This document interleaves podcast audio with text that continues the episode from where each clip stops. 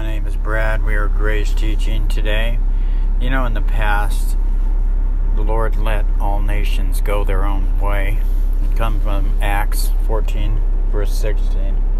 And really, that's true. If you think about it, before Christ, we were spiritually dead, separated from God completely.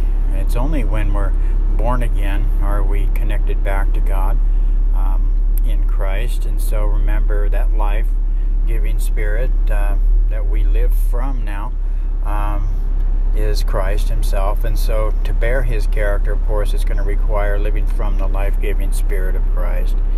And so when we uh, think about this verse, you know, in the past, the Lord let all nations go their own way.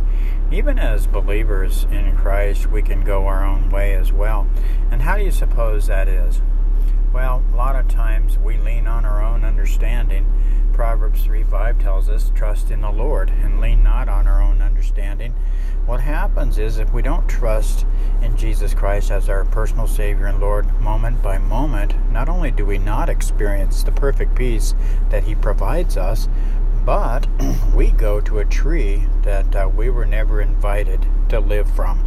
And that was the tree of the knowledge of good and evil. And of course, it's just an independent tree. When Christians live independent lives, that's called carnal Christianity.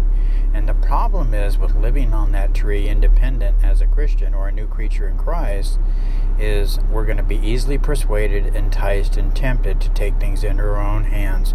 And then blame Satan, but in reality, Satan will pointing fingers back to you and say, you know, it was your flesh, it wasn't me. And so keep in mind that abiding in Christ, that's John 15 5. Jesus said, I am the vine, you are the branches.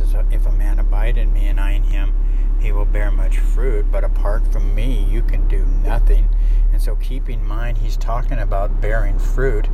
If you want to bear fruit, if we want to bear the fruit of love um, towards others and our loved ones and and people that we come in contact with in day you know in our daily lives um, then we're to have to see our need for dependency on Christ.